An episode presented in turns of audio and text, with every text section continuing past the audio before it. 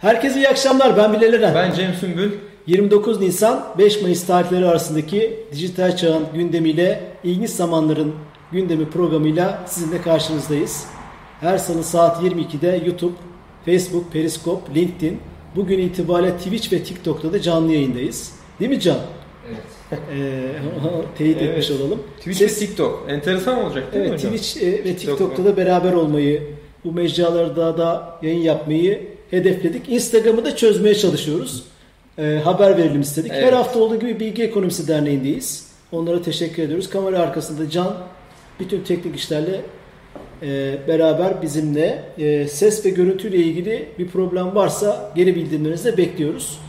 E, evet. Zaman benim hemen bir bildirim olacak. Aynı geçin. Benim bir bildirim olacak Can'a. Sözü size bırakayım hocam. Ha, öyle mi? Evet, tamam. Bir bildirim olacak. Ekranla ilgili bir bildirim olacak. Tamam, olur. Siz tamam. Buyurun lütfen. E, Aslan Doğan, merhaba iyi yayınlar. Hakan Demirci, bu haftanın konusu nedir demiş. Okay. Bu haftanın konusu haftanın gündemi. E, yedi sekiz tane gündemimiz var. Bir de İtalya'dan konuğumuz olacak. E, son üç haftadır koronavirüs ve dünya e, başlığı altında İngiltere'ye, Almanya'ya, Amerika'ya konuk olduk. Bu hafta da İtalya'dan Melih Uzun, YouTuber ve girişimci, aynı zamanda orada öğrencilik de yapıyor. İtalya üzerine konuşmaya çalışacağız. Neyi doğru yapıyorlar, neyi yanlış yapıyorlar. Onun gözlemlerinden istifade etmeye çalışacağız. Hemen başlayalım mı?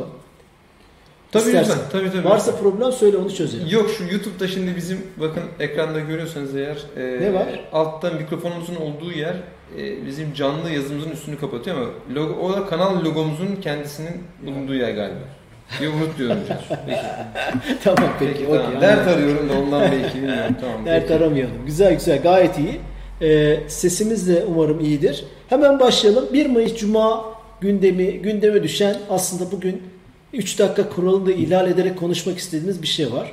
E, M H P Kırıkkale Milletvekili Halil Öztürk, tam doğru da söylemek için bir daha teyit alayım. Bakacağım şimdi. Halil Öztürk evet. E, bir kanun değişikliği teklifi verdi. elli altı elli bir internet ortamda yapılan yayınların düzenlenmesi, düzenlenmesi ve bu yayınlar yoluyla işlenen suçlarla mücadele ilgili bir kanunumuz var. elli altı elli bir sayılı. Bunda meşhur bir değişiklik yapılmasını isteyen bir teklif. O özetle medyaya yansıyan jenerik başlığıyla sosyal medya kimlikle girilsin diyor Sayın Milletvekili. Kimlik bilgileriyle, yani T C kimlik numaramızda, T C numaramızda işte e, belki e, belirleyeceğimiz bir şifreyle e, sanki Türkiye gov nokta t r'ye girer gibi sosyal medya mecralarına çok geniş bir skala tabii. Orada şöyle bir şart koymuş. Haberden okuyayım. Türkiye'de günlük gelişimi beş yüz binden fazla olan yurt içi veya yurt dışı merkezli sosyal ağlar. Bunun içine Twitch de giriyor, bunun içine Instagram da giriyor, Facebook da giriyor, WhatsApp da, Telegram, say say bitmez. Yani bizim de yayın yaptığımız TikTok da giriyor. Bunlara T C kimlik numarasıyla girilmesini öneriyor. Diyor ki burada e, onun hani e, haberini de söylemek, hangi amaçla, hangi motivasyonla bu kanun değişikliğini verdiğini de söylüyor. Anadolu Ajansı röportaj vermiş. Sahte habere en çok maruz olan ülke Türkiye olduğu için çok sahte haber üretiliyor ve anonim kişilikler, sahte hesaplarca e, sahte haberler üretiliyor ve ülkenin huzuru kaçırıyor. Adeta bunu söylüyor. Başka şeyler de var ama e, esas başlıkta olan şey bu. Evet. Dolayısıyla buraya gelirsen seninle konuşalım. Tamamdır. Ee, peki. Hızlı bir şekilde. Dolayısıyla sen ne diyorsun bakalım? Bunu birkaç yönde bakabiliriz. Bir tanesi teknik yönden bakabiliriz. Ben şöyle söyleyeyim. Ben duyduğum an bir kere dedim ki aslında Çin'de bu arada böyle sanırım. Yani Çin'de sahte kullanıcı açma ile ilgili bir zorluk olduğunu hatırlıyorum ama böyle bir kimlik numarası değil de gerçekten o kişinin olup olmaması ile ilgili dert olduğunu hatırlıyorum. Ee, hani iyi örne- Çin bu konuda iyi örnek midir o tartışılır tabii ki doğal olarak. Ama şunu söyleyeyim, yani bir şekilde gerçek kullanıcıların olması gerekliliği konusunda e, bir sıkıntı yaşandığı muhakkak. Yani ortada aşikar bir dert var. E, işte kullanıcı adını değiştiren e, işte girip yapıyor ve işte belki bir neye yol açıyor diyelim, e, bir derde yol açıyor buradan çıkarak. Bunu sansür anlamında söylemiyorum. Yani işte söyleyemediğini oradan söylediği için suçlansın, yakalansın diye değil. Ama işte e, hakaret için, kontrolsüzlük için veya bu bu tip konular için değil de gerçekten e, işte pedofiller için veya daha tehlikeli olabilecek konular için e, kullanılabilecek, terör eylemleri için kullanılmasını önlemek için yapılabilir mi?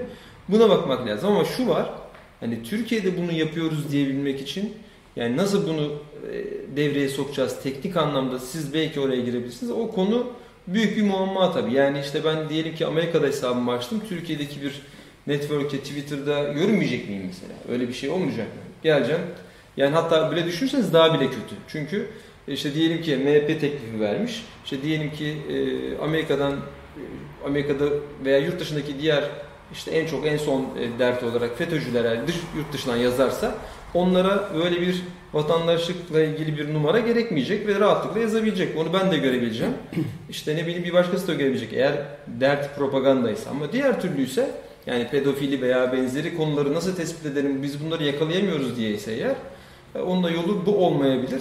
Ee, hani şey bir çaba yani eğer bu yan bu taraftan bakarsanız bunları çözmek için diye bakarsanız iyi bir çaba olabilir ama yeterli mi tartışılır tabii. Evet. Yorumlar da geliyor. Tabii sizin yorumlarınız da kıymetli, önemli. Lütfen yazın. Şimdi bir kere bu iş teknik olarak yapılabilse bile özü, evet, felsefesi özü, doğru mu? Evet tabii. O iş çok... Birincisi bu iş teknik olarak yapılamaz. Evet. Ama yapıldı varsa yani. Bizim evet. sorunumuz yapılıp yapılmaması değil. Anladım. Bu e, bu bir hak mıdır? Yoksa haksızlık mıdır? Evet. E, anonimlik, anonim olma isteği, sahte hesaplarla veya başka motivasyonlarla veya gizlilik, mahremiyet bir insan hakkıdır. Birleşmiş evet. Milletler'de de, Avrupa Adalet Divanı'nda da, Avrupa İnsan Hakları Mahkemesi'nde birçok içtihat kararı var. İnsanın doğma, doğuştan gizlilik ve mahremiyet hakkı vardır. Tamam mı? Bu, bu bir insan hakkıdır. Evet. Yani. Kimsenin siz elinden gizlilik hakkını alamazsınız. Bu şu demek değildir tabii ki. Gizli hesaplar için ona buna saldırmak anlamında. Tabii ki tabii ki. Evet. Fakat Facebook, internet sadece şunu anlayamadık biz. İnternet sadece bir iletişim teknolojileri mecrası değil. Aynı zamanda bir örgütlenme, beraber olma, beraber bir şeyler yapabilme, çeşitli motivasyonlarla yeri. Duyulmayanın sesini duyurma e, mecrası. İnternet olmasa, ana akım medyalar olsa, televizyon, radyo. Bakın biz radyoda, biz televizyon programı yapamıyoruz. Yapamayız yani. Televizyon programı yapabilecek insanlar, radyo programı yapabilecek insanlar belli. Gazete çıkarabilecek insanlar belli. Çeşitli onun dinamikleri var. E, şartları var. Herkes ama bakın bugün pandemi sürecinde herkes Instagram'dan, YouTube'dan bir tıkla bir program ilgilenerek söylemesi gereken şeyi söylüyor. İyi veya kötü. Evet. Sizin hoşunuza gitmeyebilir. Ama hoşuna gidenler olabilir. Dolayısıyla e, anonimlik, gizlilik, mahremiyet bir evet. insan hakkıdır. Ben öyle görüyorum. Hatta onun e, e, onun linkini atabilirim. Birleşmiş Milletler e, e, İnsan Hakları okay. Beyannamesi'nde adı geçiyor. Adı. Üzerine çok tartışılan bir şey. Güvenlik mi, gizlilik mi? Evet. E, güvenlik mi, özgürlük mü? İkileme dünyada, tarihte hep olan, hep olan hep bir şey. Olacak yani bir şey. Evet, bazı evet. politikalarınız güvenliğe dönük olur. E, özgürlüğü kısarsınız. Bazen de özgürlüğü do- açılır, açarsınız. Güvenliği şey evet. yapar. Şimdi Türkiye coğrafyası gereği bir sürü problemlerle uğraşıyor. Ama bu öz, özgürlükleri kısıtladıkça, e, güvenlik politikalarına gittikçe bu ters yapıyor. Yani evet. siz sindirdiğiniz grupları silahla, sopayla sindiriyorsunuz. Fikirle sindirmiyorsunuz. Evet. Fikirle sindirdiğin gruplar o zaman sana zararsız olur. Yani bu başka bir konu ama ucu buraya dayanıyor. Evet, güvenlik evet, mi, kesinlikle. Özgürlük mü? Dolayısıyla benim görüşüm şu. E, e, teknik tarafı olur olmazdan farklı evet, bir kenara evet, bırakıyor. Evet, evet. Bu son derece yanlış bir, eğer kanunlaşırsa son derece yanlış duruyor. Kimlikle, evet. T C kimlikle girmek zaten e, biz internete giriyorsak biz bir paket alıyoruz değil mi operatörden? Evet. Burada Türkiye'de yerleşik servis yani. Sağlayıcılar var. Ve zaten sen şahsınla e, giriyorsun yani. Turkcell, Vodafone, var, operatör, evet. Türksat, T T N T, Türk Telekom tabii. hepsi senin kim olduğunu, hangi mecralara girdiğini, I P numarandan, M A C adresinden bütün bilgilerini, senin kim olduğunu Cem Süngül, Bilal Eren, Can herkes tanıyor. Evet. Kim bilinmiyor? Yurt dışındakiler bilinmiyor veya V P N'le girenler Bağlan. bilinmiyor, ba- bağlananlar. Bunu da bulmanın başka yöntemleri var. Bulacaksın. Doğru. İlla tüm komple bütün memleketi T C kimlik numarayla giriş yapılacak bir şeye döndürme. Yani internetin evet. insanların ruhuna bir, bir, ruhunu geçtim. Evet. Bak bir insan hakkından bahsediyor. Bu bir insan hakkı. Evet. Ee, gizlilik yani e, örneğin bir kadın kocasından şiddet görüyordur. Anonim kimliğiyle bir hesap evet. açması gerekir ve sesini duyurması gerekir. Kerşi, kendi kişisel e, şeyiyle, fotoğrafıyla, ismiyle girerse biliyorsun bu işi evet, Facebook denedi. Facebook'ta gerçek isim politikası vardı. Hatırla. Facebook ilk kurulduğu zaman gerçek isminle giriyordu. Bilal Eren diye hesap açmak zorundaydı. İkinci bir şey, şimdi onu yumuşalttı iki bin on iki iki bin on üçten sonra. Yani onun doğru olmadığını gördü. Evet. Çünkü bunun e, bazen e, gerçek hesapla olmaya olmak istemeyebilirsin. Bir fikrin vardı, onu söyleyeceksin. Buradan şu çıkmaz. Lütfen karıştırmayalım hiçbir şeyi.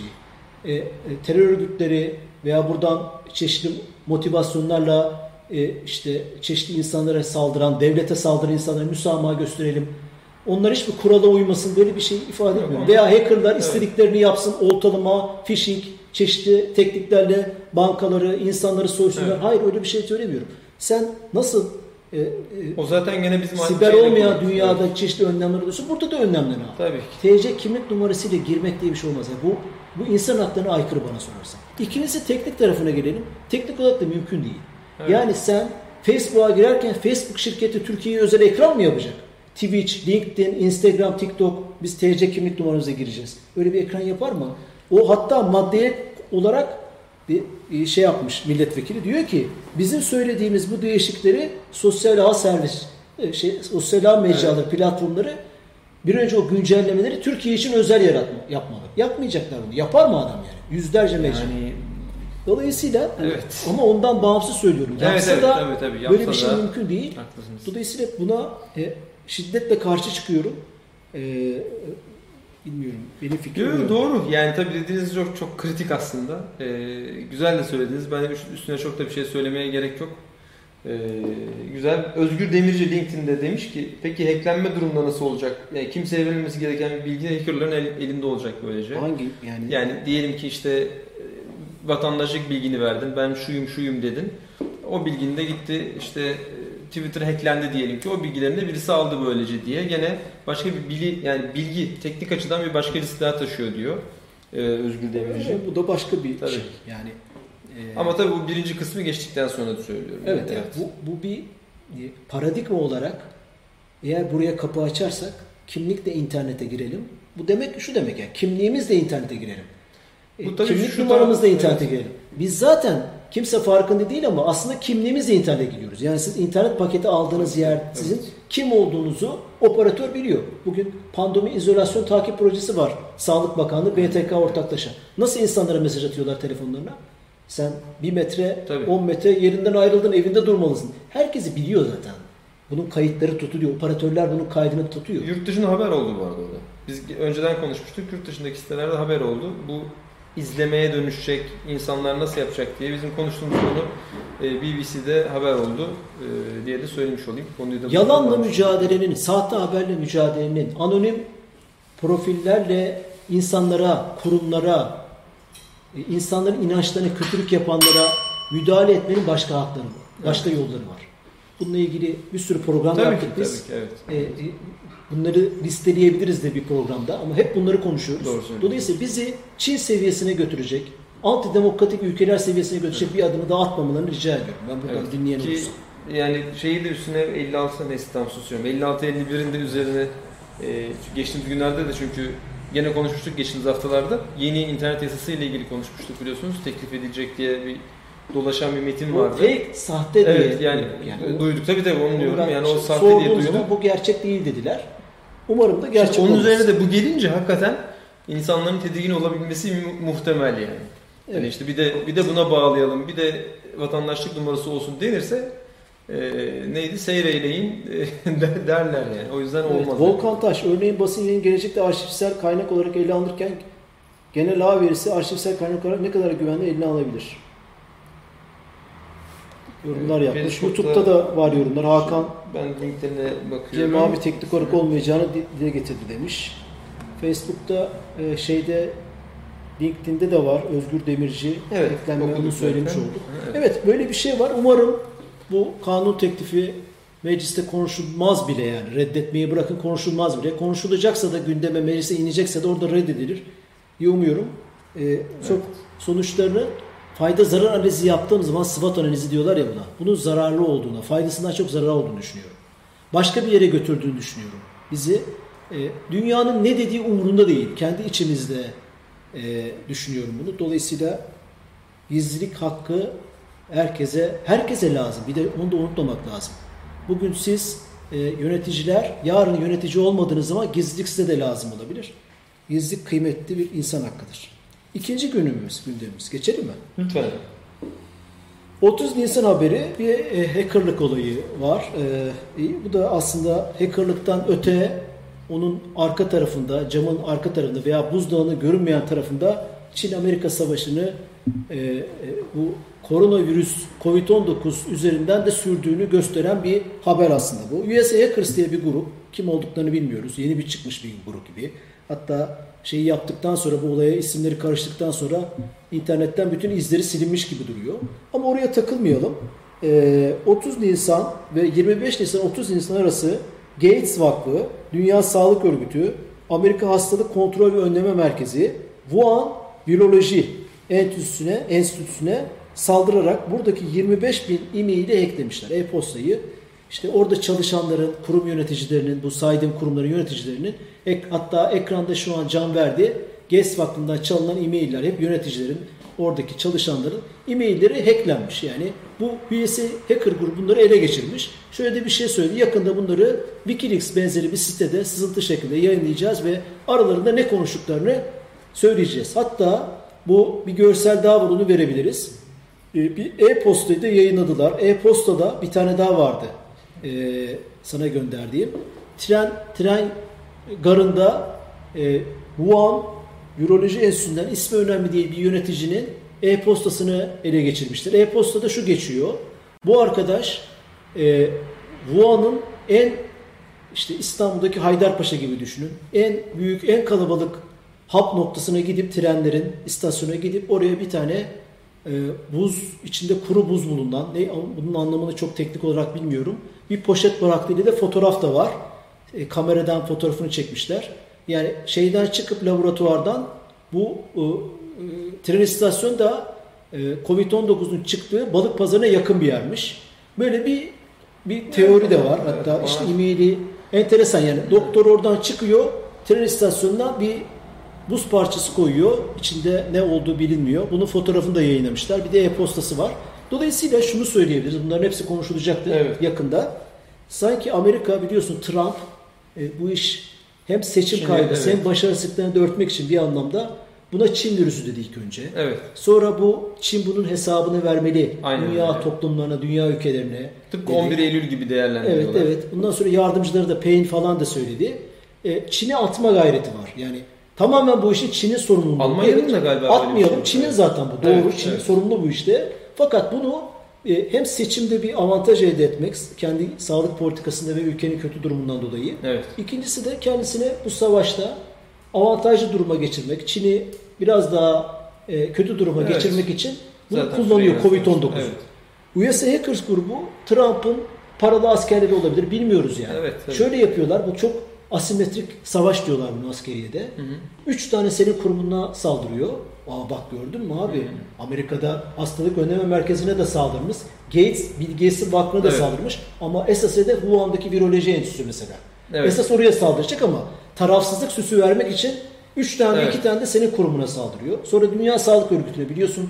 Dünya Sağlık Örgütü Başkanı'na Trump bir ağız dalaşına girdiler. Ortalık hmm, karışık yani. Karışık, bu, evet. Bu kovid on dokuzda gelen bagajı, problemleri birine yıkma derdi var. Oradan siyasi rant, başka rantlar elde etme evet, e, amacı var. Bu hacker grubunu sanki şeyler yayınlanınca daha iyi anlayacağız. Böyle tabii, bir motivasyonu varmış. Yani bir görmek lazım. Ben şeyi merak ediyorum. Geçen hafta bu oldu. Kaspersky bayağı... ne diyecek bakalım bu işe? Yani e, bana bu zaten şu, şu gördüğünüz tam olarak yani şimdi ekranın solunda verdiğimiz bu görüntü bana tam hani böyle işte fact check'te işte teyitte bilmem nerede yalan haberin şeyi gibi, daniskası gibi görünüyor. Yani işte adam kuru buz elinde dolaşmış da vermiş de falan gibi. Gerçekten planlanmış bir hikaye gibi görünüyor. U S A Akers bu grup bir Twitter adresi açıyor. Bu Twitter adresine bunları yayınladı. Hı hı. Tamam mı? Bu doktorun e-postası bu. Sonra da kayboldu. Yala, sonra Twitter şeyi kapattı. Hesabı hmm, kapattı. Bir sitesi vardı o kapandı. Ee, ama yakında bu arada biz şey yapacağız. Yani YouTube, Twitter hani konudan bağımsız gibi olacak ama YouTube, Twitter, Facebook veya her biri bu yalan haberlerle ilgili, Covid ile ilgili, yayın haberlerle ilgili inanılmaz iyi çalışıyorlar. Bugün bir video görüyorsunuz, yarın yok. Tabii tabii. Yani bir görsel çok görüyorsunuz, çok ya, yarın yok. Evet, aynen öyle. Yani ama iyi çalışıyorlar. Bütün bu yoğunluğu aranıyor. Bu kadar kıssak da sorumluluk almaya çalışıyorlar. Evet. Yani en iyi örnekte WhatsApp'taki işte şeydi. Gene işlemiştik geçen hafta. Evet, viralleşme, viralleşme olayını nasıl önlediğiyle ilgili. Dolayısıyla evet. bu önemli bir olay. Sonraki haftalarda gündemimize gelebilir. Bir hackerlık olayı var ama arkasında birçok denge ve Ee, tabii tabii. Var, yani, olacak. Hani burnuma pis, kokuyor, pis kokular geliyor derler ya. Resmen öyle yani. Hani hakikaten konuyu bağlamak için bir yere e, yapılmış gibi gözüküyor. Bana pek yani tam komplo teorisi göründüğü için. Güzel bir haber verelim bunun yanında. Lütfen. E, yirmi dokuz Nisan haberi. Almanya'da BioNTech isimli bir firma Pfizer'le ortaklaşa, Bill Gates Vakfı da ortaklaşa, onlar da yatırım varmış. Bir biyoteknoloji firması kovid on dokuz ile ilgili bir aşı bulduğunu ve yirmi dokuz Nisan çarşambaya denk geliyordu sanırım.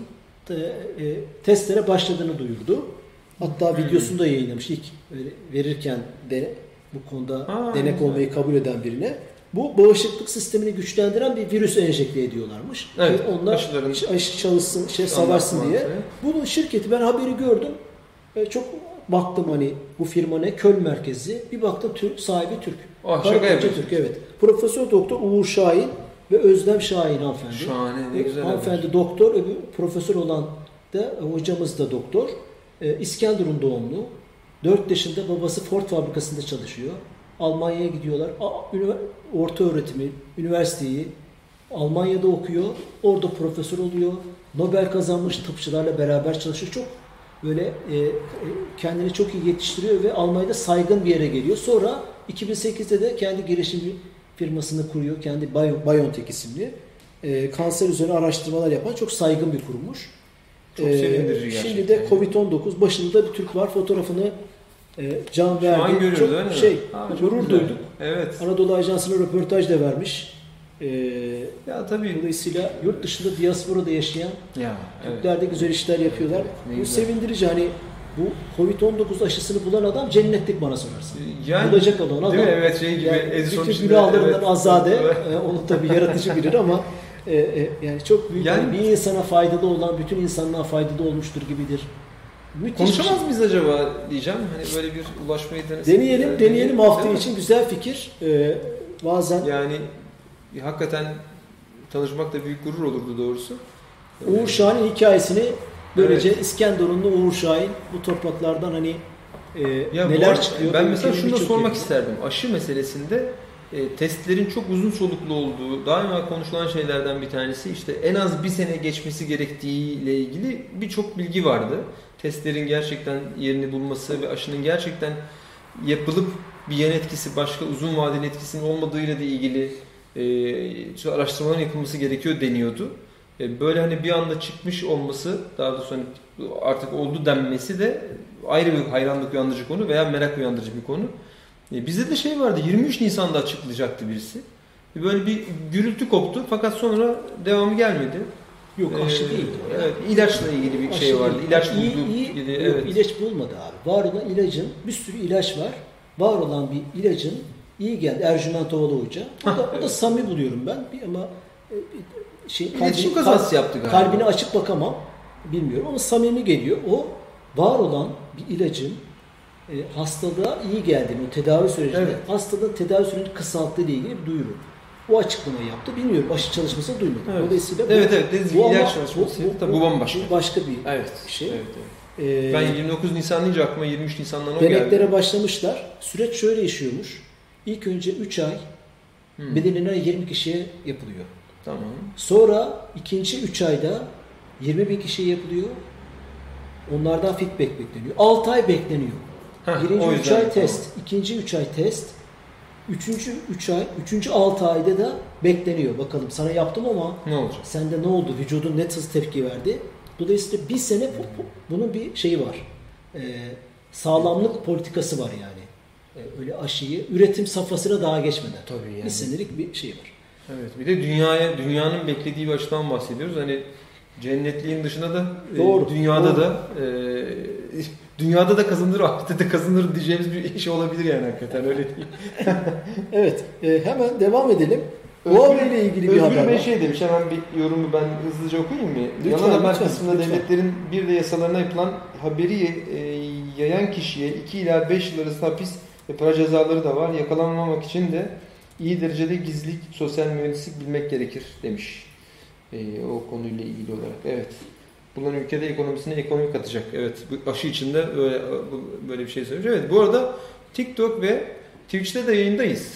Değil miyiz? TikTok'ta değil miyiz? Aa, neden değiliz? Bir dakika. Olmadı ki şimdi. Böyle. Ona devam edelim. Tamam. Devam edelim biz. O olmadı mı? Onda problem mi çıktı? Onu konuşuruz o zaman. Peki, yayından sonra. E, Dördüncü e, haberimiz Huawei ile ilgili.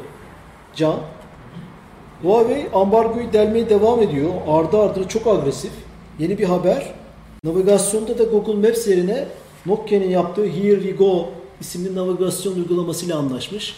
Dolayısıyla Google bağlantısını arama motoru, H M S yani e, market ve navigasyon uygulamasında da Huawei telefonu olanlar için söylüyorum. Bundan sonraki güncellemelerde Google Maps uygulaması, navigasyon uygulaması çalışmayacak, olmayacak. O da Nokia'nın geliştirdiği Here We Go evet. isimli uygulamanın patent ve telif haklarını alarak kendi sistemine entegre etmiş.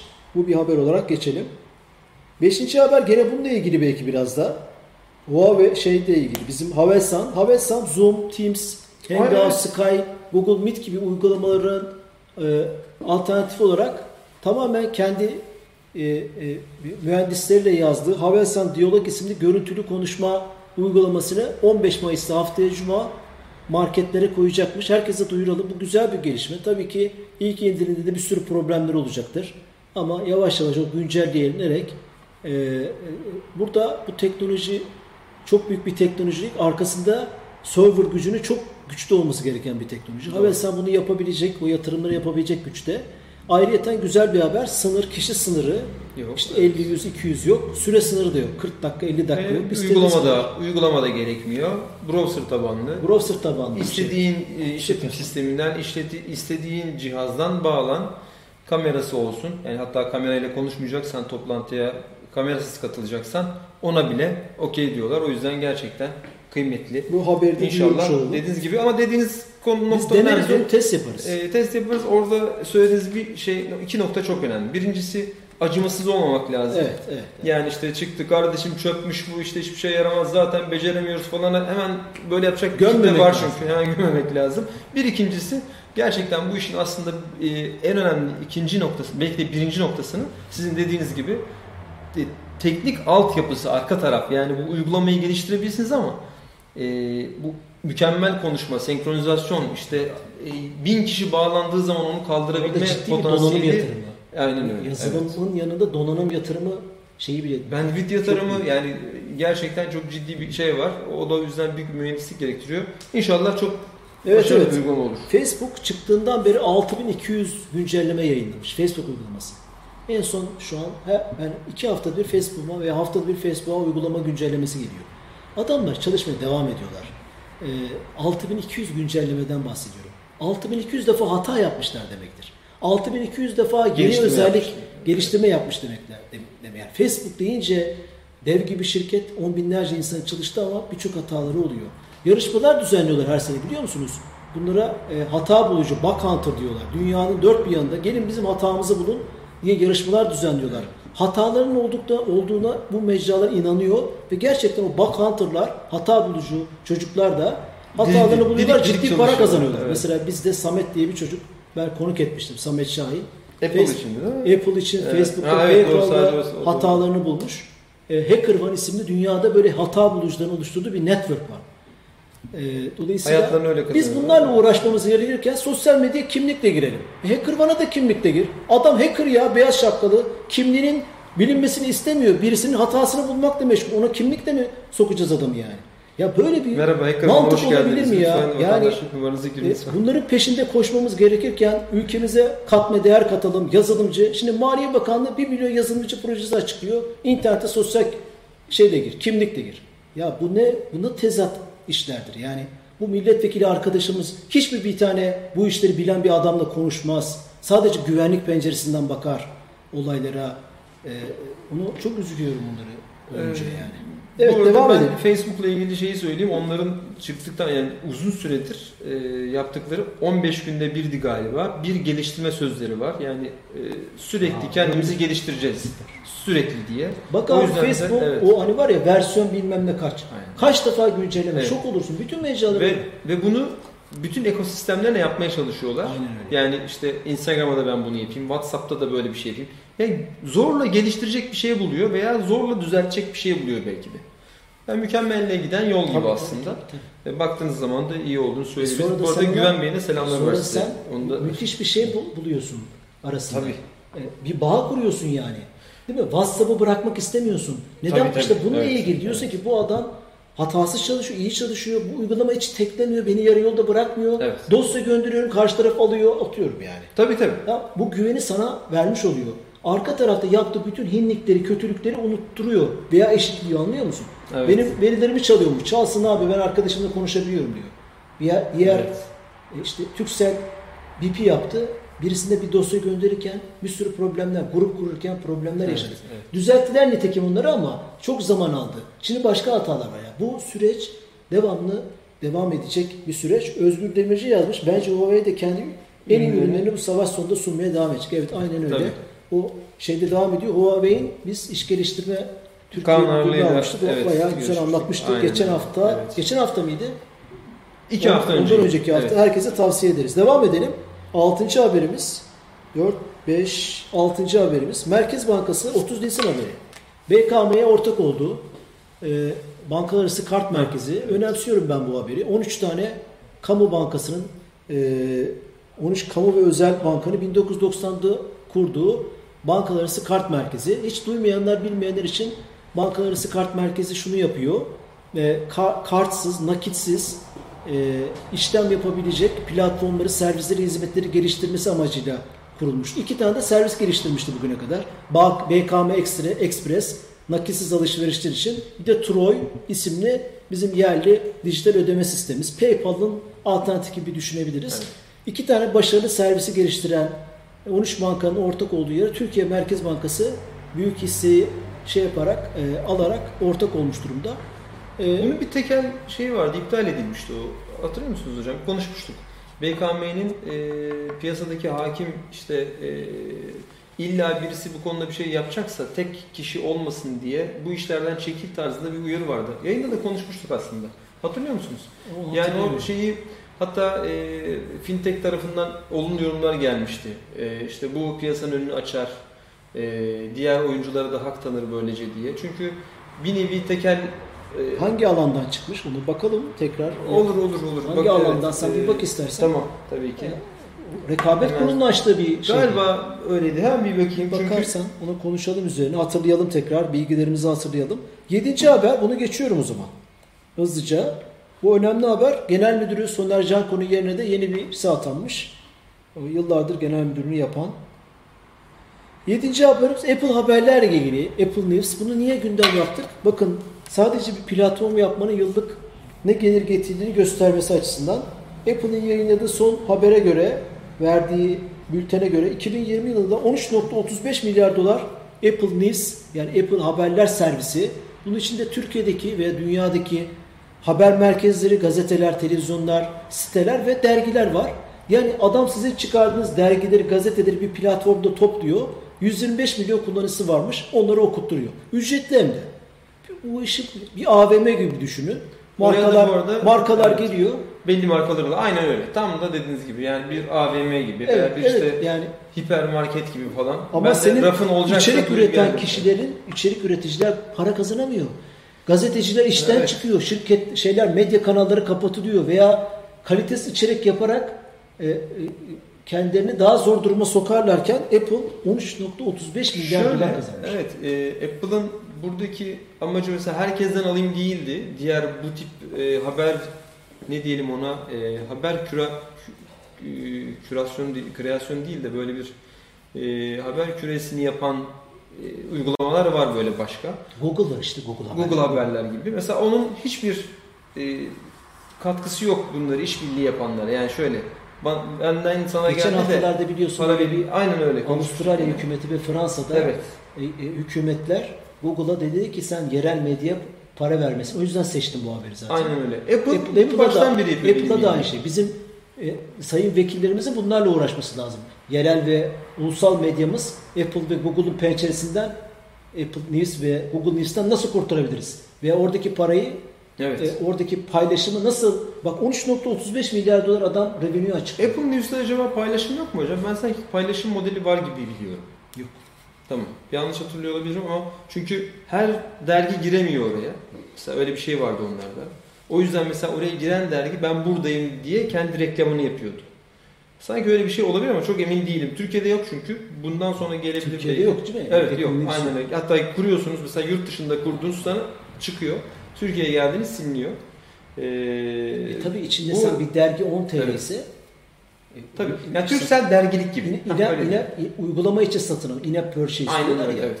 üç lirasını dergisini kesiyor. Telekom'un dergi, işte yeni dergi platformu, Vodafone dergi platformu. Bunlar gibi aslında girdin orada işte iki sayfasını okudun, daha fazlasını okumak istiyorsan hepsini vereyim. Bu arada B K M Express'in hizmetlerinin rekabet kurumu B K M Express hizmetlerini sonlandıracağını açıkladı demişti. B K M Express'te ee, neydi? Ondan bir bahsedeyim. Çok ne zaman yirmi üç Haziran iki bin on dokuz'a beri e, biz bunu konuşmuştuk.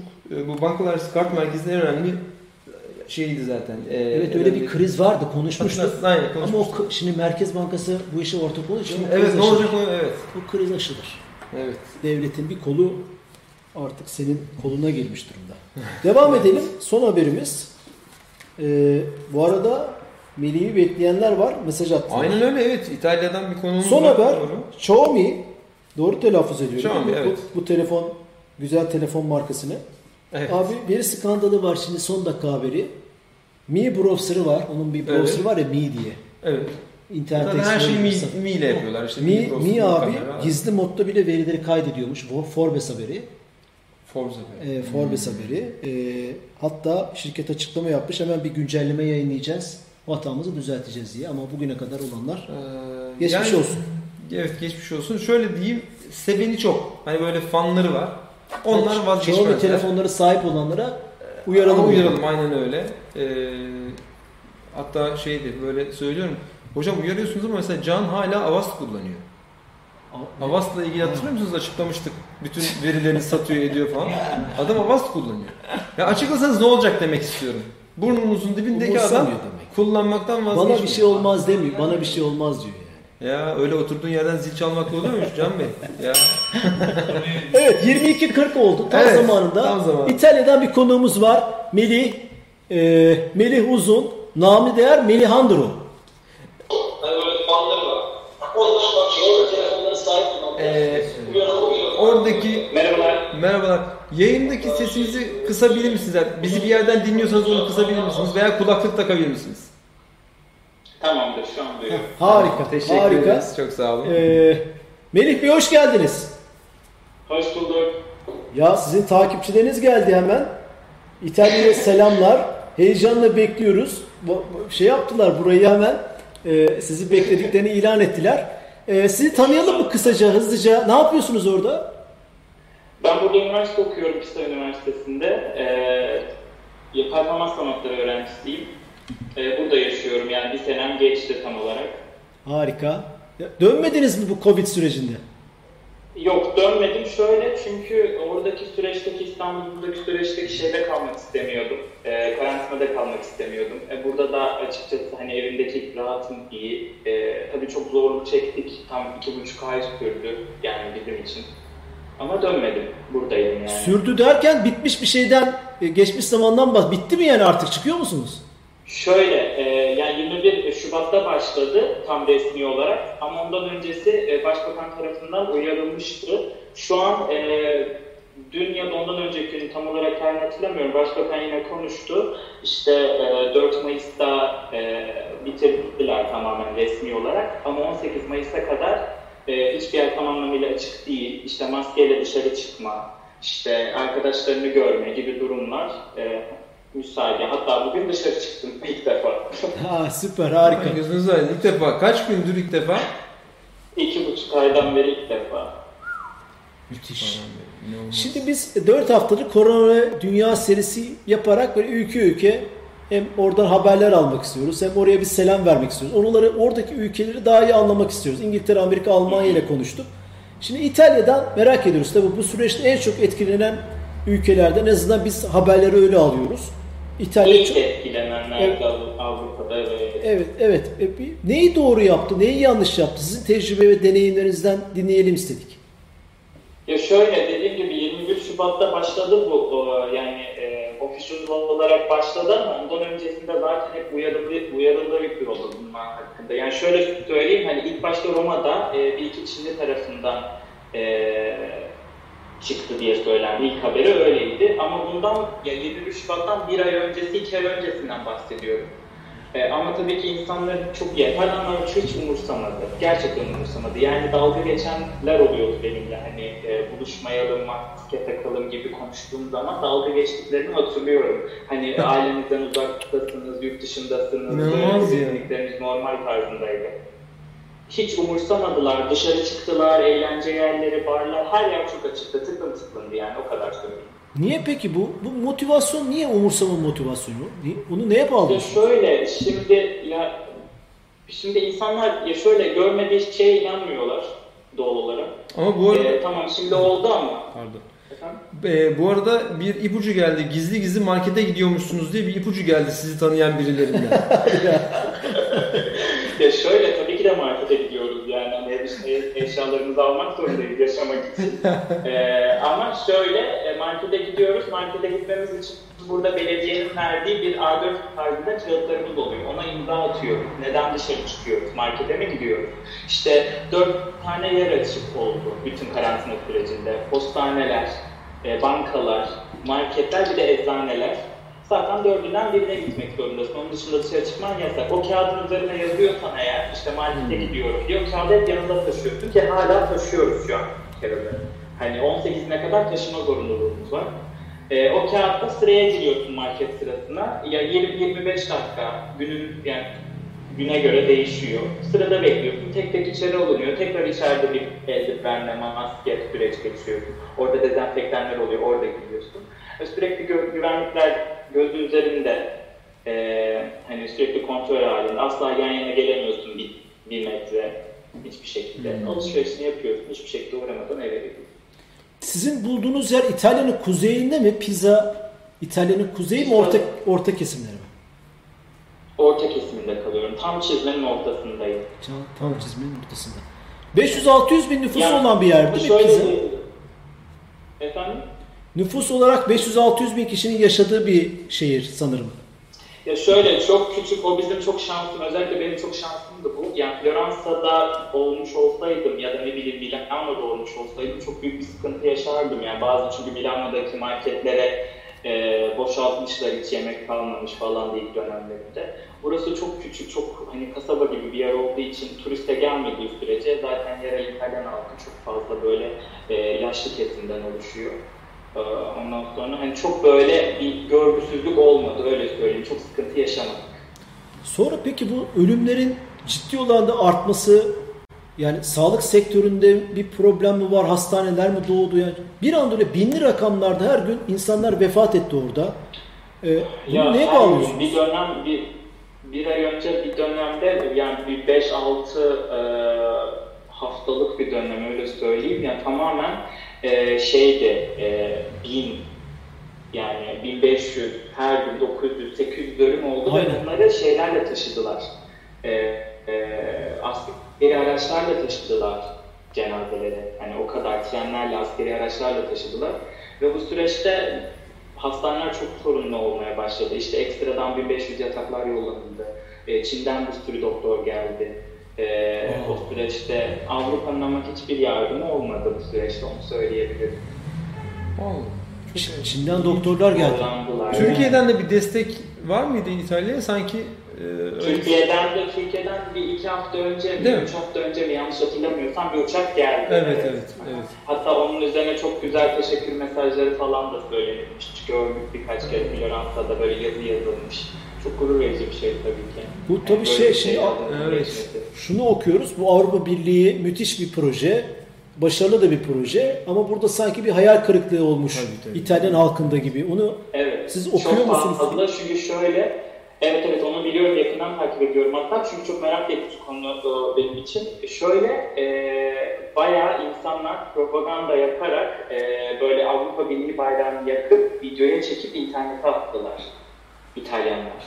Yani, yani e, bizim size hiçbir zaman ihtiyacımız olmadı, bu saatten sonra da olmaz tarzında yazılarla böyle e, bir yani şey yaptılar, savaş açtılar küçük çaplı. Ve tabii ki şu an poli, politik olarak çok konuştuklarını söyleyemem. Şu an önemli nokta tabii ki bir korona var ortada, çok büyük bir virüs var. Ama büyük ihtimal bu korona sakinleştikten sonra, bu virüs sakinleştikten sonra e, bence e, İtalya'nın tek çok noktası bu olacak. Yani sadece bunu konuşacaklarını düşünüyorum. Yani bir, çıkmayı, bir, bir hesaplaşma bence olacak yani. Kesinlikle. Çünkü şöyle bir şey, yani hiçbir şekilde yardım ettiklerini duymadık. Sadece yanlış hatırlamıyorsam Conte e, bir borç almış. E, yirmi beş bin euro civarında yanlış hatırlamıyorsam, ama bu süreçte ne kadar yetti, ne yaptılar hiçbir fikrim yok. Tabii ki şu an benim ilk senem olduğu için İtalyanca'da çok çok iyi değilim. Bir haber açıp izleyip yapamıyorum. İtalyan arkadaşlarımızdan duyduğum hmm. kadarıyla söylüyorum.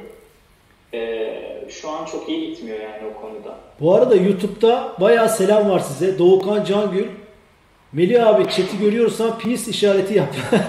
Senin bir numaralı takipçinim demiş. Ezgi Kurtçe ve Melih Bey çok iyisiniz. Merve Gökşen, Melih Bey bilgilendiğim için çok teşekkürler. Kevser Akten yazmış. Özgür Turgut yazmış. Çok size yani YouTuber tarafına Aa, bayağı bir tamam, evet, şeyler yüzden, geldi. Takipçiler, evet, takipçiler yani. geldi. Seviliyorsunuz bu anlamda. Neler yapıyorsunuz İtalya'da bu arada? Yani bu YouTube, yani YouTube'la ilgili bir şey yapıyor musunuz? Orada böyle bir e... Evet. evet. Daha yeni başladım. Ya ben daha önceden Kore'de yaşıyordum. Ee, Kore'de yaşıyordum. Kore'de video çekmeye başladım. Ben travel videoları çekmeye başladım. Oradan bir şeye başladım. Ee, şimdi de buraya geldim. Daha yeni bir okul sürecine alışma sürecim var. Bir yeni dil öğreniyorum doğal olarak. Onlara bir adapte olmam lazım. Şimdi yavaş yavaş başladım, evet. Daha iki videomu, üç videomu ne yaptım İtalya'da. Atacağım artık. Kore, Ko- Kore'den İtalya'ya. Peki şimdi evet, e, bu, bu yaşadığı süreçten sonra şimdi ne görünüyor? Herhalde ben bakıyorum, takip etti. iki yüz üç yüz rakamları gene tabii çok kötü de bir iyileşme var gibi tedbirler sonrası. Ya tabii ki. Yani şimdi şöyle bir şey. Tamam, Türkiye'ye göre Türkiye'de altmışa yetmişe düşüyor falan. Hani olaya göre hala çok kötü ama yani günlük dokuz yüz ölüden üç yüze inmemiz şu an çok iyi bir şey bizim için. Hmm. Ee, ve bundan kaynaklı da çok iyi bir azalma oldu. Onun da çok etkisi var. Ee, İtalyanlar artık bence iki buçuk aydan sonra artık neyin ne olduğunu anladılar. Ee, artık insanlar gerçekten hani dışarı bile çıktığı zaman kaldırımda yürüyorsunuz, böyle yol değiştiriyoruz falan. Hani dikkat ediyorlar artık onlara. Ee, Kore'de, yani Kore'de de kaldığınız için sorayım. Burada Japonya'da varmış galiba sizin geçmişte. Ee, İngiltere'de de yaşamışsınız. Evet, Japonya. Kore'den ve Japonya'dan aldığınız duyumlar nasıl, var mı orada arkadaşlarınız? Onların bu var arkadaşlarım var. Kore Kore İtalya yükseldiği dönemde, şimdi Çin'in altındaydı o dönemlerde. Sonra durdu.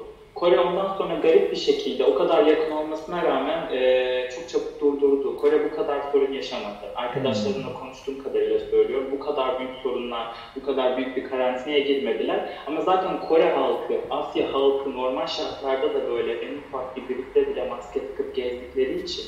Evet. E, böyle bir gerçek var. Evet. E, en ufak bir gripte, en ufak bir hastalıkta bile maske taktıkları için hani onlar için çok büyük bir efektif olduğunu düşünmüyorum. Evet, benim Tayvanlı arkadaşım e, şey demişti. E, Türkiye'de iki şeyle zorlanıyoruz. Türkiye'de yaşıyordu. İki şeyle zorlanıyoruz. Bir tanesi şemsiye, bir tanesi de maske. Maskeyi gören herkes diyor ki hasta mısınız diyor, soruyormuş her gören. Ondan sonra şemsiyede yağmur yok, gülüyormuş. Sen niye e, şemsiyeyle Güneş dolaşıyorsun diyor. Güneş için halbuki. Ee, şimdi tabii artık maske konusunda eşitlendik. Bakalım güneş konusunda ne zaman eşitleniriz onu bilmiyorum ama. En, en azından öğrendiler bence şu an maske takmayı, elimizi takmayı. Bence güzel bir gelişme. Kesinlikle, kesinlikle. Biz, normal biz, takıyorlar. Biz konuklarımıza şunu da soruyoruz, öğrenmeye çalışıyoruz. Evet. İngiltere'de, Amerika'da, Almanya'daki konuklarımıza da sorduk oradan bağlanan. Hükümetin, yani işte devletin oradaki insanlara yardımları, girişimcilere, KOBİ'lere, vatandaşlara, İşte böyle bir her eve, her aileye yardım, bunlar oldu mu öğrencilere, hmm. mesela sizlere? Evet, evet. Ya şöyle, biz ben tam olarak, benim şu an oturma iznim var. Burada bir İtalyan vatandaşı değilim. Tabii doğal olarak İtalyanlara tabii ki öncelik tanıdıklarına eminim. Yani doğal olarak. Ee, ama şöyle bir durum var. Ee, işte evlere maske yollama, kişi başına falan, hani böyle üniversite, hani üniversite bizden sorumlu olduğu için direkt bizimle mail yoluyla iletişim kurdular. Ee, ondan sonra e, böyle yardım, kapatılan atıyorum dükkanlara yardım konuları oldu, para yardımı falan. O tarz şeyler oldu. Ben sadece bildiğim kadarıyla işte üniversitenin okul bölümünden bize söylenenleri. Yani detay olarak o KOBİ'de, öbür tarzı şeylerde ne yapıyorlar, Peki, peki okuldaki eğitimler uzaktana mı döndü? Heh. Yoksa oradaki örneğin okul için bir ücret de veriyordunuz belki. O tip şeyle kolaylıklar oldu mu? E şöyle e, mesela atıyorum e, ev kiralarında indirim yapılıyor. Yapıldı birçok ev kiralarında. Güzel. Okul konusunda biz ilk günden beri e, kapandığı gün yani okulun kapandığı gün bir hafta sonrası yanlış hatırlamıyorsam o günden beri internetten giriyoruz her şeye. Ve e, bugün de haber, o gün haber aldık, internet e, şey yapılacakmış, hani okullar açılmayacakmış Eylül'e kadar, yani gider Tüzlüğü'ne kadar. E, sınavlarımıza bile internetten gireceğiz. Hani e, hmm. hiç şu ana kadar bir sorun yaşamadık ama tabii ki zor bir süreçti. Psikolojikten çok, yani mental olarak çok zor bir süreç geçirdik. Gerçekten bu dönem özellikle ilk ay. E, o sürelerde çok fazla adapte olamadık. Yani şimdi finallerimiz geldi mesela, yine giriyoruz internetten derslere ama onun için uğraşıyoruz. Bu aralar yoğunluk yani. Ama sınavları da internetten olacak. Daha önceden e, daha önceden bu uzaktan eğitimle ilgili bir çalışma var mıydı? Yani siz ilk defa mı böyle girdiniz baldır küldür? Yani şeyi merak ediyorum. Biz ilk de mesela defa. E, ilk defa girdiniz. Türkiye çünkü mesela hızlı bir şekilde adapte oldu. Benim ilk gördüğüm kadarıyla. Yani hiç daha önceden. Değil mi hocam? Siz ne diyorsunuz? Siz de bir eğitimci olarak ne dersiniz? Çok hızlı oldu. Çok çok Ee, çok, çok hızlı oldu çünkü şöyle bir şey, hani e, nasıl nasıl bir sürece işlediğimizi bilmeden dedilerken direkt hani online eğitime gireceksiniz, linkleri paylaştılar aynı bir şekilde bağlandığımız gibi. Hocayı görüyoruz ya da direkt hocanın bilgisayarını görüyoruz. Ya çok adapte olunacak bir durum yoktu açıkçası, yani ekranda gördüğün hocaya konuşuyorsun, bir soru soruyor, mikrofonu açıyorsun, cevap veriyorsun. Çok ekstra bir şey yoktu. Tabii ekstradan rahatlıkları da vardı, onu da söylemem gerekirse. İşte ne bileyim dokuzdaki dersi, sekiz buçuk oranı hiçbir şekilde hazırlanmadan atıyorsun, derse giriyorsun. Ee, hangi platform, hangi platformu kullandınız? Normal şartlarda bir saat önceden uyanırız. Ee, hangi platformu kullandınız? İsmi genelde kullanılır. Evet, tamam. Yok canlı, ben benim mesela canlı izlemiyor e, e, öğrenci arkadaşlar. Hep kayıttan, banttan, o bir yerde duruyor bir serverda, onu izliyorlar. Dolayısıyla bunun rahatlığı var tabii. Ha, evet. Siz peki bu aslında, bu aslında uzaktan eğitim değil, bu başka bir konu da. Hmm. Uzaktan eğitim değil. Yani. Kayıt ediyorlar derslerimizi. Öyle mi? Oradan tabii, oradan bu kayıtları kullanıcı zaten kullanabiliyor, öğrenci olduğunuz için ücretsiz kullanabiliyorsunuz Microsoft'u da. Öyle ama şöyle bir durum var. Derslere gir, yoklama alıyorlar. Derslere girmek zorundasın. Orada varım demek zorundasın. Sonra istiyorsan dersler sınavına çalışırken oradan Microsoft Teams'ten kredi olmuş dersi izliyorsun. Şimdi tabii bir mimarlık okuyordunuz değil mi siz? Sanat da. Yok, performing art okuyorum ben. Sanat, evet. Sanat bölümü. Dolayısıyla bu bölümün uzaktan ne kadar yapılabileceği ile ilgili de soru işaretleri var kafamda. Mutlaka o örgün eğitimde daha başarılı bir eğitim olacaktır. Kesinlikle ama şöyle, ben şu an ilk dönemdeyim, I P H diye geçiyor buradaki ilk dönemim benim. Ee, yani hem dil üzerinden öğreniyorum hem de bütün derslere İngilizce giriyorum daha. Ee, seneye İtalyanca üzerinden gireceğim ve benim ekstradan sanat dediğimizde hani aklımda hani bir resim çizmek gibi bir şey değil. Yani mesela sanat tarihi dersi işliyorum, tabloyu tartışıyoruz üzerinden. Daha çok teoridesiniz şu an, anladım. Pratikten çok teori var yani. Evet, daha çok yani benim işte ileri düş, hani benim bölümümün ilerisi, bir tık ilerisi şey yani bir sanat, e, bir tiyatro sahnesi, bir moda sahnesi, işte bir set tarzında şeylerde çalışmak. Evet. Ee... Türkiye'yi özlediniz mi Melih Bey? Ya normal şartlarda şöyle söyleyeyim, hani çok böyle, evet çok seviyorum Türkiye'yi ama böyle hani gideyim diye yanıt bir karakter değildim ama bu gidememe evresi, kapıların kapanma evresi, bir daha hani görememe düşünceleri. Kıymete bile diyorsun. Şu an çok büyük bir özlem, çok büyük bir özlemim var gerçekten. Bütün arkadaşlarıma, herkese, ailem çok özledim. Yani gerçekten çok zor oldu. Yani. Size yazanlar Türkiye'den ama yazıyorlar. Demek ki sizi bekliyorlar buraya. Evet, ben de görmek istiyorum. P- Pizza'da, Pizza Üniversitesi'nde Türk çok mu, Türk öğrenci? Yani arkadaşlar var mı? Şöyle, benimle birlikte burada bir arkadaşım var, aynı ajanteyle birlikte geldiğimiz. Evet. Ee, ama onun dışında Erasmus öğrencileri oluyor. Türkiye'de Erasmus bağlantısı çok olan bir üniversite. Ee, onun dışında da e, öyle çok Türk'le karşılaşmadım. Harika. Evet. Güzel güzel bir dönemde konuşuyoruz ya. Bundan aynen, dört evet. hafta önce konuşsaydık Melih Bey'in muhtemelen Oo, çok, güzel. çok acayip bir psikolojisi olacak. Şimdi rahatlıyor bize, gülüyor, şey yapıyor çünkü rahatladı ortalık. Dolayısıyla iyi bir zamanı seçmişiz. Bugün dışarı çıktım, bir buçuk saat yürüdüm falan, çok güzel bir hissiyat. Güneş değdi elime yani, böyle bir şey oldu.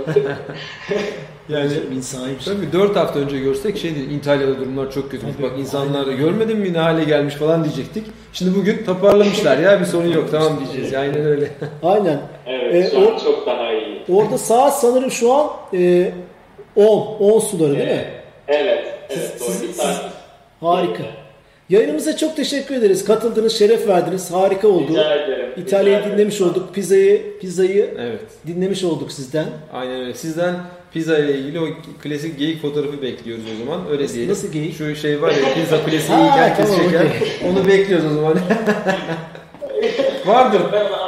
Facebook profilinizde vardır zannediyorum değil mi? Yani mutlaka buluruz bakın Melih Bey. Teşekkürler, çok sağ olun. Şeref verdiniz. Sağ olun. Görüşmek üzere. Evet. Sağ olun. Ee, takipçi arkadaşlar çokça geldiler. Soru sorsalar da iletecektim ama genelde demek şey, ki takip etmeyi seviyor, seviyorlar. Yani, takip etmeyi seviyoruz. Evet. soru soru soru sormayı değil. Sormayı değil ama dinlemeyi evet, seviyorlar. E, sağ olsun. Programımızı toparlayabiliriz yavaş yavaş. Facebook'ta e, dijital tavsiye. Onları vereceğiz evet. evet. Volkan Taş'ın mesajları var sağ olsun. LinkedIn'de, LinkedIn'de şeyde, Özgür Demirci'nin evet. mesajları var sağ olsun. Evet. YouTube'da arkadaşlarımız var. Periscope'da bugün sandım. Sessizdi bugün. Bugün sessizlik evet. var galiba. Evet. Ee, İftar sonrası her hafta kitap ve belgesel önerisi yapıyoruz üç haftadır. Bu haftaki e, kitap belgesel önerimiz Deep Web ile ilgili olacak. Can onu verebiliriz. E, evet. Deep Web evet. ve Oris Odbris dediğimiz bu Silk Road, Deep Web üzerinde Aa. İpek Yolu isimli evet. bir alışveriş sitesi, daha çok illegal ürünlerin, uyuşturucu vesaire satan. Yani filmi de çekildi bildiğim kadarıyla. Ha, değil filmini mi? Bilmiyorum. Belgeselini ee, herkese tavsiye ederiz. Ekranda şu an değil mi? Değil. Bir ufak bir ekrana verecek. Ekrana verecek. Evet. Ee, bu belgeseli herkese evet. tavsiye ediyoruz. Deep Web'i anlamak isteyen, e, onun nasıl çalıştığını, kimlere hitap ettiğini, nasıl ortaya ha, çıktığını, evet. daha sonra da orada büyük bir başarı hikayesi ortaya çok koyan bence evet. başarı hikayesi ama şu an hapiste olan uyuşturucu neyse, satan. Yani o da en azından diğer tarafın başarı hikayesi. Yani Allah'tan e, hapiste diyeyim yani. Çünkü böyle bir iş yapıp da dışarıda olması da o kadar e, paraydı şuydu buydu. Gerçekten hani interneti bu kadar iyi anlayıp e, ya da di, di, işte o derin tarafında bu kadar iyi anlayıp bunu ticarete dökebilmek kafası e, gerçekten daha ileride bir kafa diye düşünüyorum. Spoiler evet. vermeyelim çocuğun kimlerden etkilendiğiyle ilgili ha, güzel. güzel şeyler var. Hani seyredilmesi açısından. Öneri, kitap önerimize gelelim. Kitap önerimiz de Dijital Minimalizm e, isimli Cal bir kitap. Evet. Bu, kitap, bu kitapta da e, bir anlamda ekranla olan bağımızı eleştiren, e, ona karşı olan düşkünlüğümüzü eleştiren bir kitap. Buna karşı ne yapabiliriz ve dijital mecraların avantajlarından faydalanarak e, ama onunla ilişkimizi yeniden düzenlemeyi içeren, öğütler içeren bir kitap. Çok spoiler veya ipucu vermeyelim. Bu da şu an Türkçe'ye çevrilmiş bir kitap. Bunu da önermiş olalım.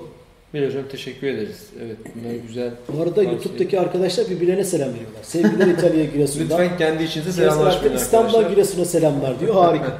Evet. E, Sağ olsunlar. O haftalık gündemimizi ve E, konuğumuzu da ağırladık. Haftaya yeni bir ülkeyle beraber olacağız. Dünya ve kar- korona gündemiyle, gündemiyle ilgili. Evet. Uzak doğudan belki bir biz e, bu şey acaba ilginç zamanların gündemi derken planlamış mıydık gibi ya, hakikaten olacak iş değil yani. E, bir Çin atasözünü programın e, adı yaptık e, ve onunla devam ediyoruz. Yani bütün dünya devam ediyoruz ama sadece biz değil. İlginç zamanlara çevrildi dünya. Ee, o yüzden teşekkürler, hem ağzınıza sağlık hem bilginize sağlık. Aynı şekilde bir mukabele. Can teşekkür ediyoruz. Güzel. Haftaya yeni bir e, hem bir konukla hem de yepyeni gündemlerle, ilginç gündemlerle karşınızda, karşınızda olacağız. Saat yirmi ikide haftaya salı. Lütfen bizi takip etmeyi, arkadaşlarınıza önermeyi ihmal etmeyin. İyi akşamlar. İyi akşamlar.